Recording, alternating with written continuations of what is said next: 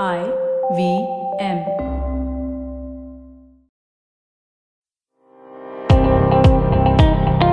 Welcome to All Things Policy, a daily podcast supported by Pragati, a flagship media initiative of the Takshashila Institution. We're a bunch of policy nerds based in Bengaluru, and we like to bring a fresh perspective to Indian affairs and an Indian perspective to global affairs. So grab a cup of coffee, sit back, and join us for today's chat. Hello, welcome to All Things Policy. In today's episode, I have with me Shrikrishna Upadhyaya, my colleague, and uh, we're going to discuss the recent regulatory change that has been brought about by the Bar Council of India, which opens up doors for uh, foreign law firms to operate in India. It is being seen as a major regulatory reform, which has been the demand of many companies uh, in India and abroad. At the same time, more broadly, it is expected to create more competition, allow for uh, more level playing field for both foreign firms and domestic firms, and also is hopefully supposed to reduce costs for Indian firms who have to sometimes hire foreign firms at a much higher cost. So, welcome, uh, Shrikrishna. For our listeners, can you just summarize what has happened? Yeah, sure. Thanks, Saurabh. Thanks for having me. This is a hotly contested issue, and it actually the history dates back to many decades. So under the Indian law, under the Advocates Act, which uh, governs practice of law in the country, only Indian citizens who have valid degrees are allowed to practice law, right? The question was whether foreign firms can, uh, in fact, advise Indian companies on matters uh, which they might have a better expertise in, say uh, law from other jurisdictions or say in matters of arbitration and so on. And uh, some of these firms started opening up liaison offices in the country. Some of them would operate on a fly-in, fly-out basis, except the existing players in the legal market had a problem with this. They said uh, this is uh, contrary to the law as it stood. So they challenged these. So many bar associations went to high courts. And I think high courts also prohibited this practice of foreign firms coming to India to advise clients.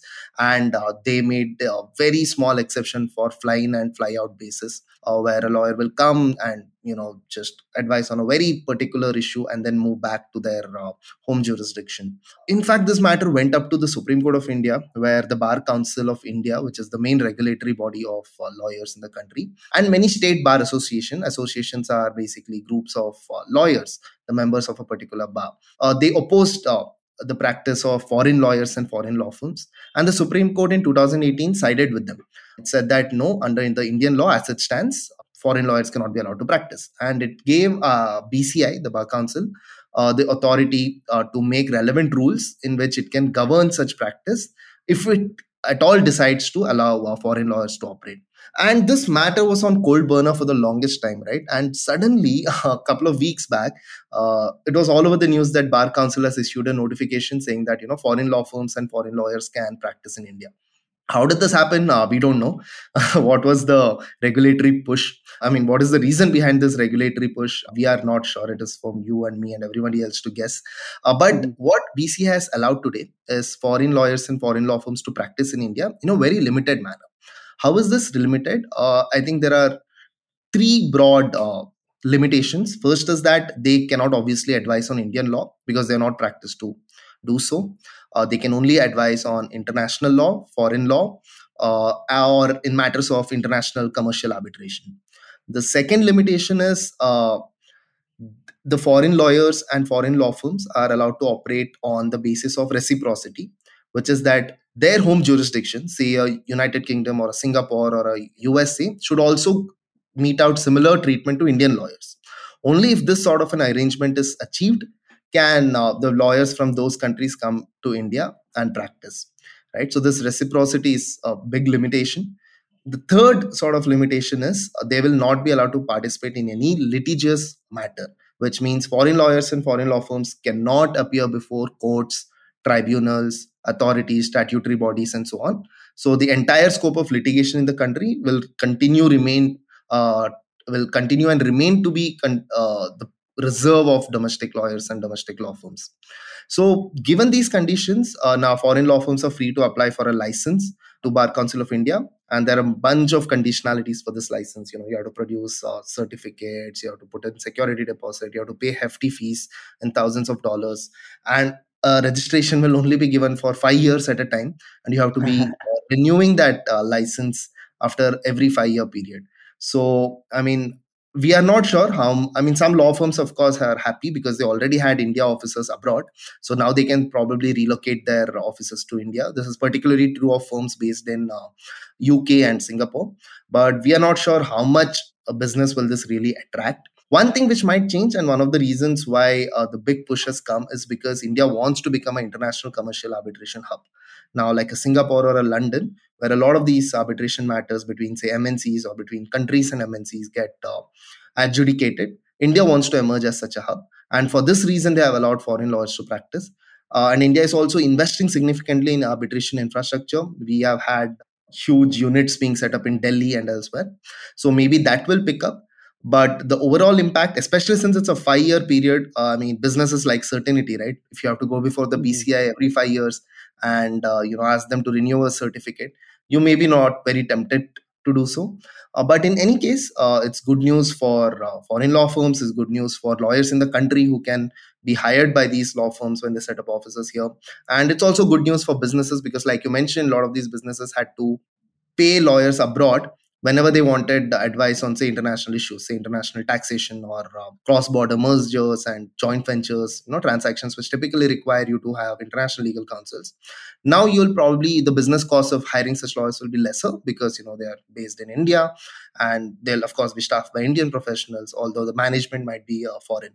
So in that sense, it's good news, but the overall effectiveness of the reform in the long run, it remains to be seen. Interesting. So, I mean, so I'm assuming that, you know, so the push here is would not be as much, you know, in the criminal justice system. It will be more like in commercial law. And I'm guessing like mainly, I mean, like I P laws, right? Because we, we've seen that, you know, a lot of Indian startups and all, they all have to, you know, either register themselves in like foreign jurisdiction or have to pay very, very hefty fees for, you know, I P registration. So, having these would at least, do you think it will help in, you know, like improvement of business sentiment in India? Or do you think this change is very less in that aspect?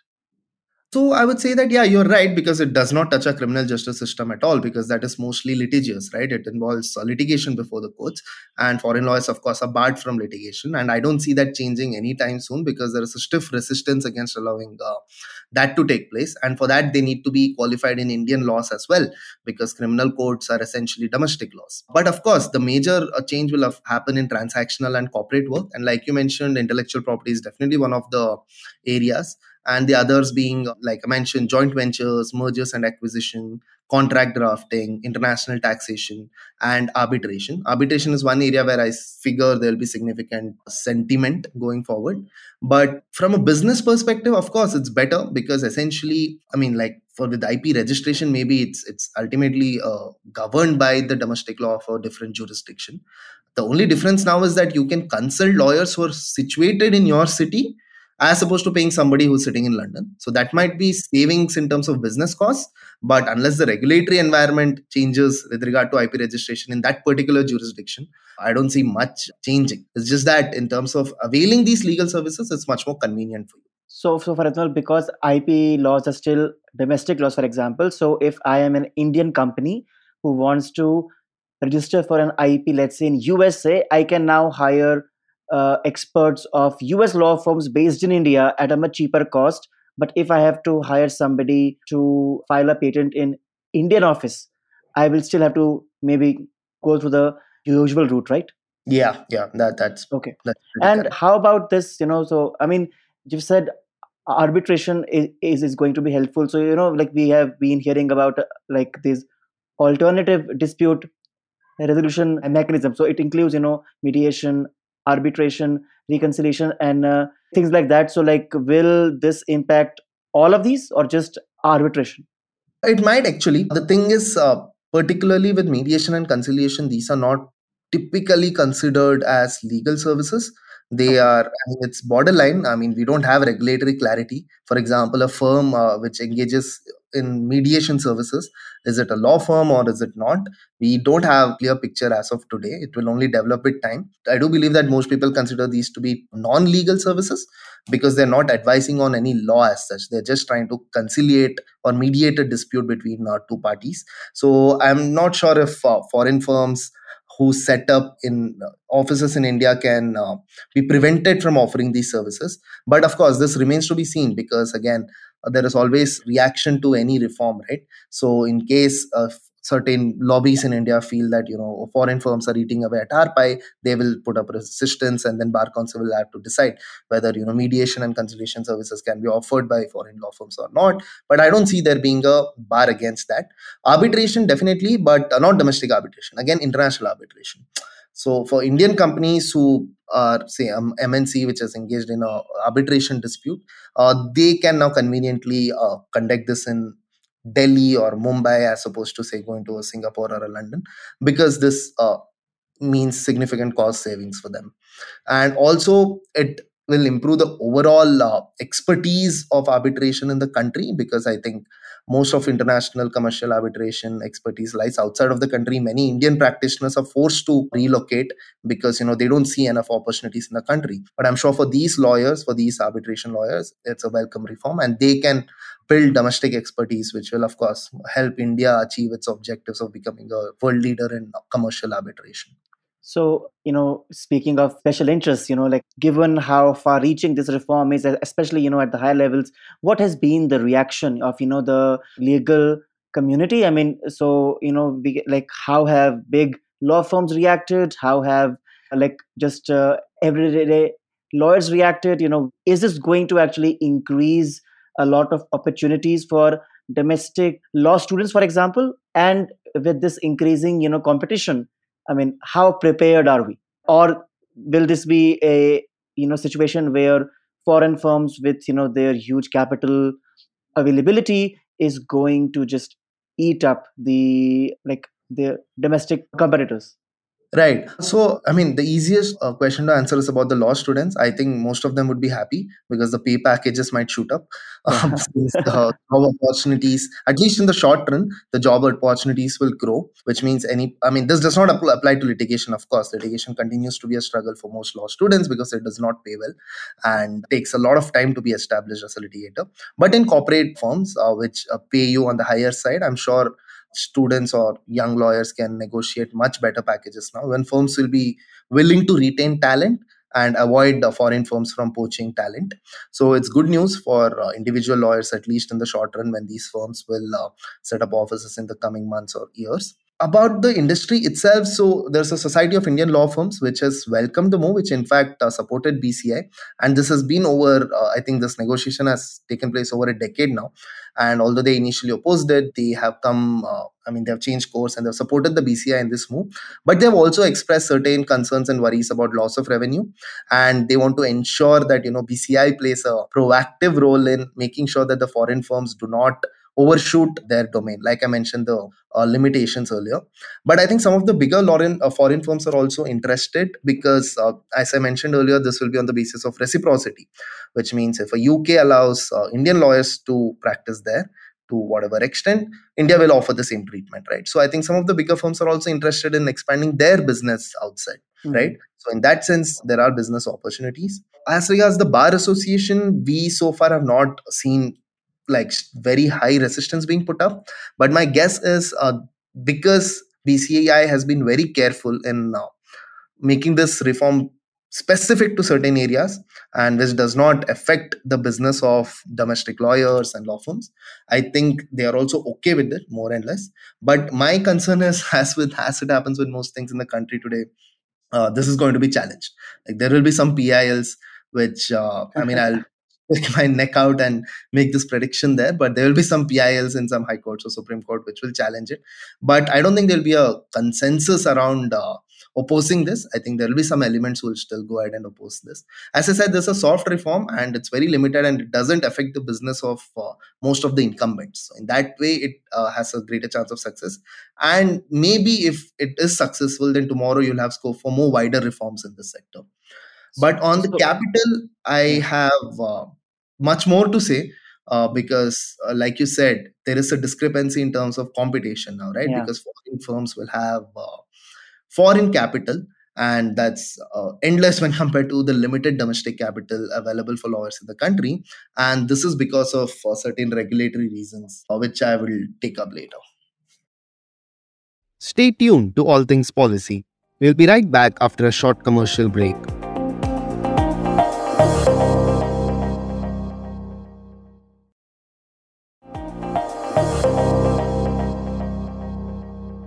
Yeah, so I'm trying to understand, you know, like uh, how unique is this reform? So, for example, you know, like, so the existing reform, you know, the restrictions on only ensuring that uh, it is done in international law, like, is this a standard practice everywhere else, or has the B C I being too restrictive here? Or, you know, like, how is the kind of uh, regulatory environment in many other countries, let's say, especially like the our major markets, you know, like U S, U K, Australia?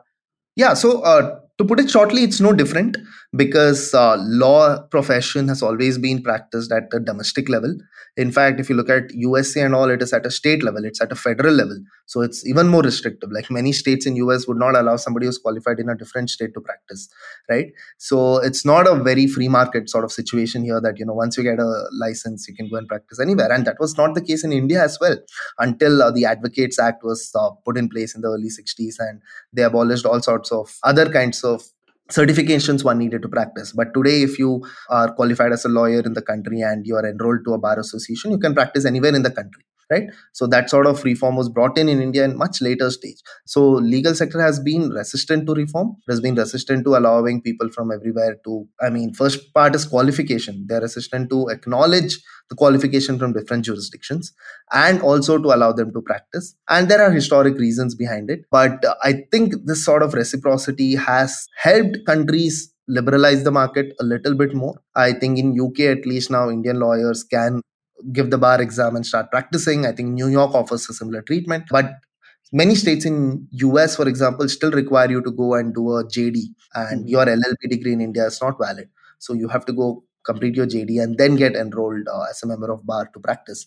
So essentially, what India is doing today is quite commendable in that sense. What B C I has done today is taken a step which I think will sort of help in globalizing the legal market going forward. Interesting. So I was wondering that, you know, like, given that, you know, India has been preferring to open up the foreign direct investment in many areas of the economy. So how is that kind of, uh, how is the legal sector, or I should say, what is the current situation of the of F D I in legal sector, and how would this reform impact F D I, if at all, or will it now create a imbalanced kind of uh, environment where foreign firms, as we discussed, they have a lot more capital, which is going to then disproportionately impact the domestic uh, legal market? Yeah, you're right. Absolutely. And this is one of my pet peeves for the longest time, right? So India has taken proactive steps towards uh, allowing foreign capital beginning from the early nineties. And today, almost all sectors are liberalized. And you have a F D I policy which allows automatic F D I under the automatic route for most sectors and under the government approval route for a few other uh, sectors.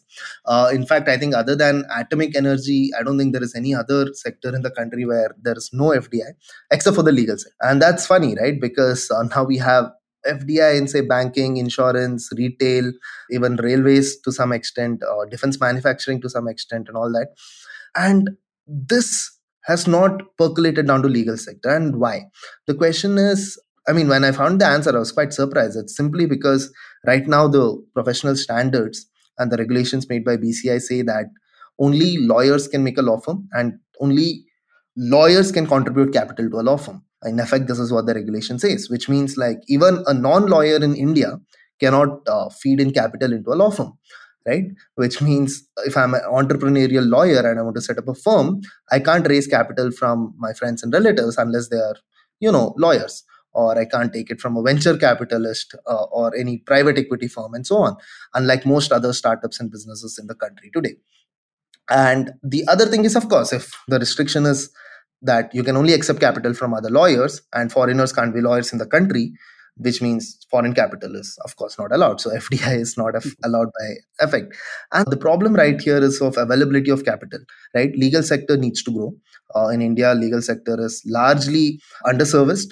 Uh, we need more lawyers, we need law firms. And for them to grow and set up businesses and scale and adopt, say, new technology, bring in better practices and, you know, help in the overall growth of the legal administration, we need more capital.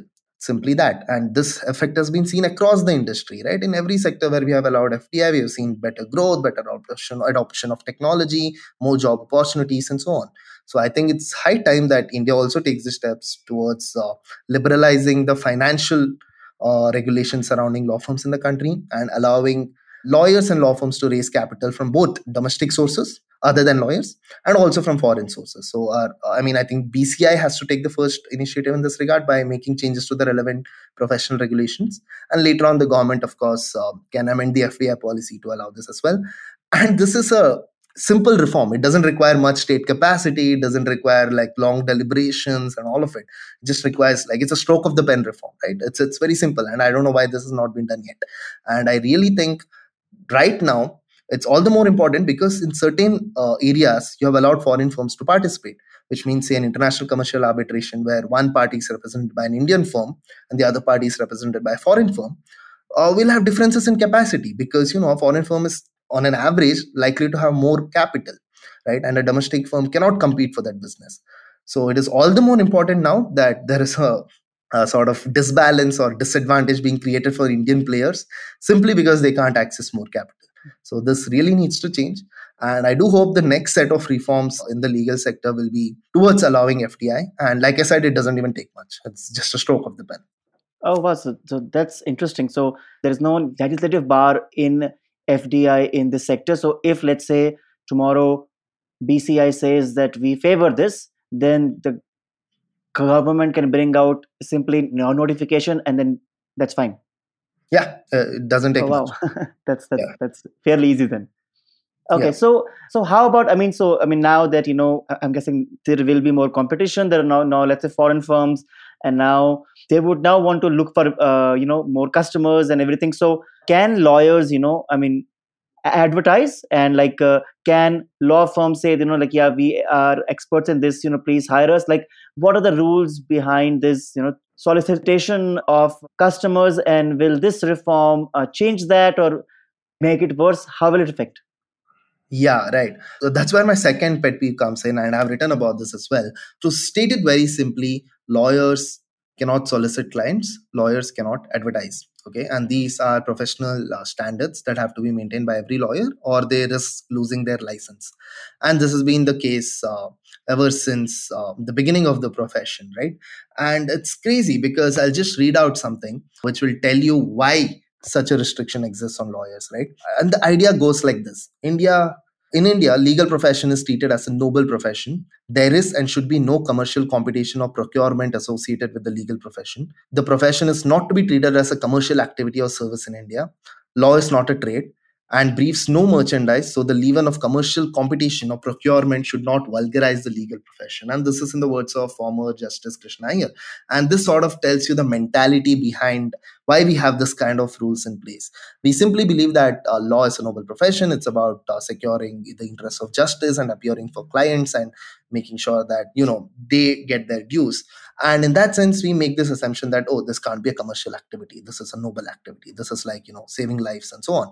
But except this is unrealistic. Any person who has engaged the services of a lawyer would know that it doesn't come easy and nobody is doing this out of purely altruistic interest, right? There is self-interest involved. There is... It's, and it's, also, it's, I mean... Yeah. I mean, how would you tell to the customer?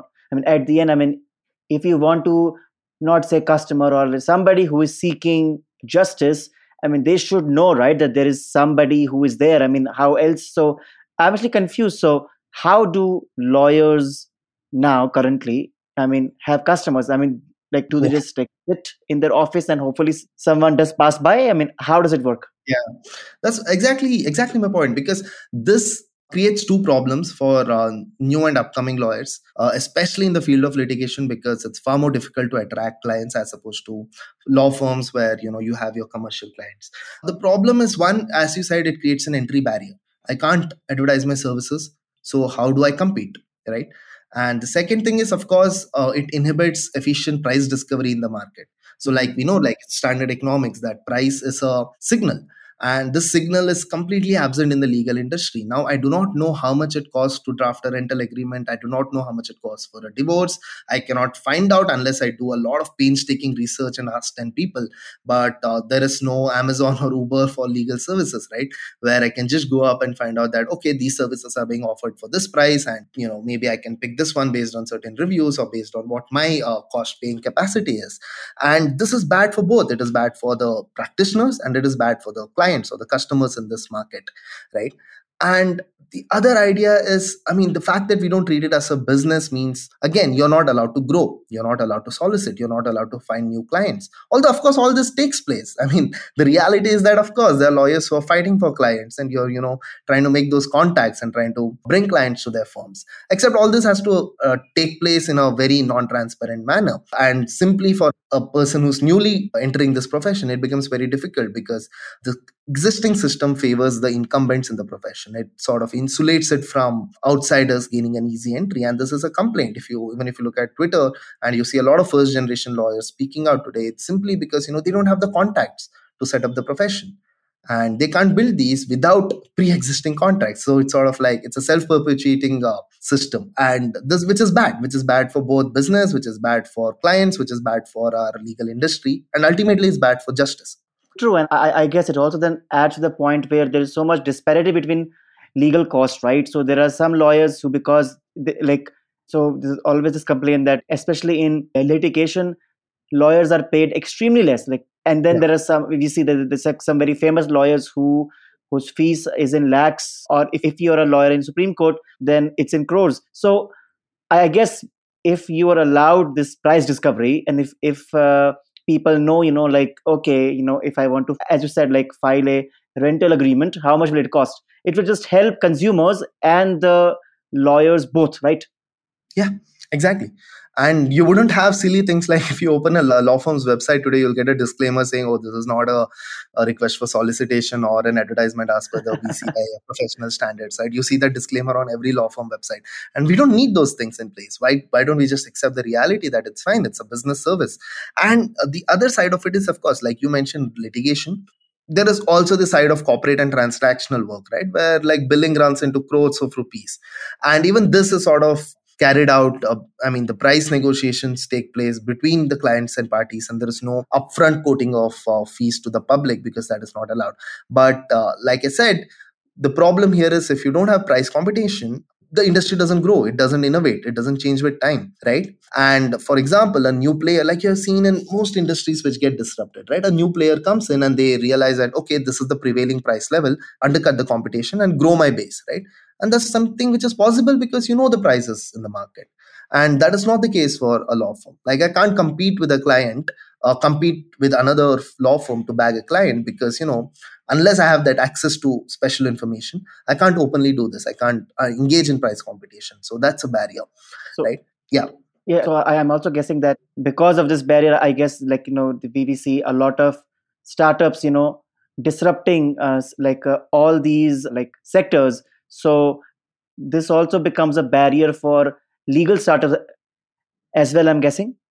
Yes, definitely, definitely. It's very difficult. And we have uh, seen law firms grow along with uh, ever since the Indian economy has been opened. But the growth of law firms, uh, I mean, I don't have the numbers with me, but if you plot it, I think it's been far lesser as compared to the growth in the economy or the growth in other businesses.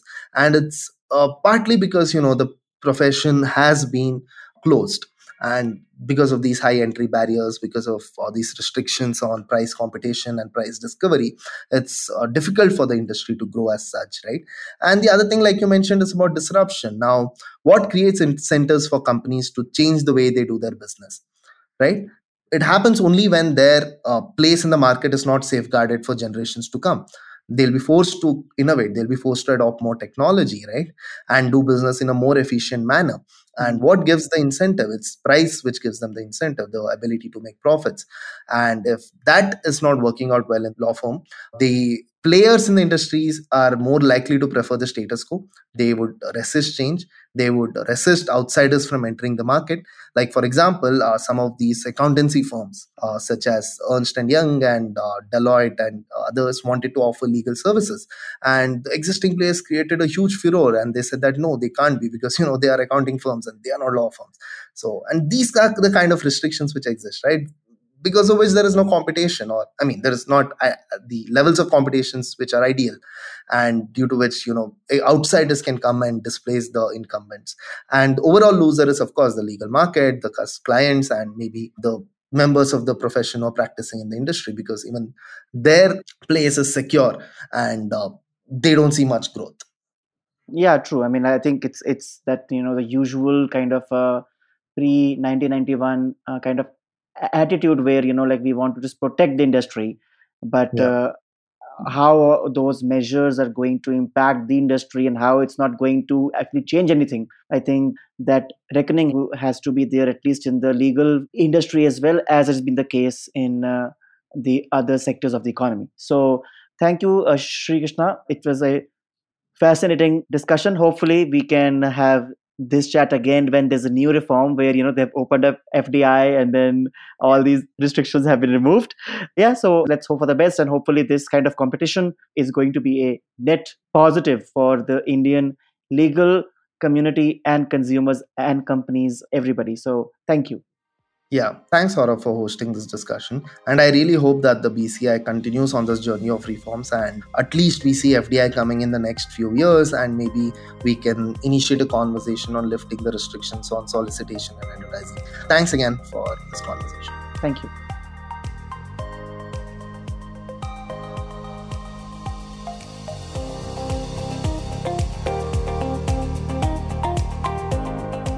If you liked our show, don't forget to check out other interesting podcasts on the I V M network. You can tune into them on the I V M Podcast app, I V M podcast dot com, or wherever you listen to your podcasts. You can also follow I V M on social media. The handle is at I V M Podcasts on Twitter, Facebook, and Instagram. And hey, if you'd like to dive into Takshashila's research on technology, strategy, and economic affairs, check us out at our Twitter handle at Takshashila I N S T. Or our website, takshashila dot org dot in.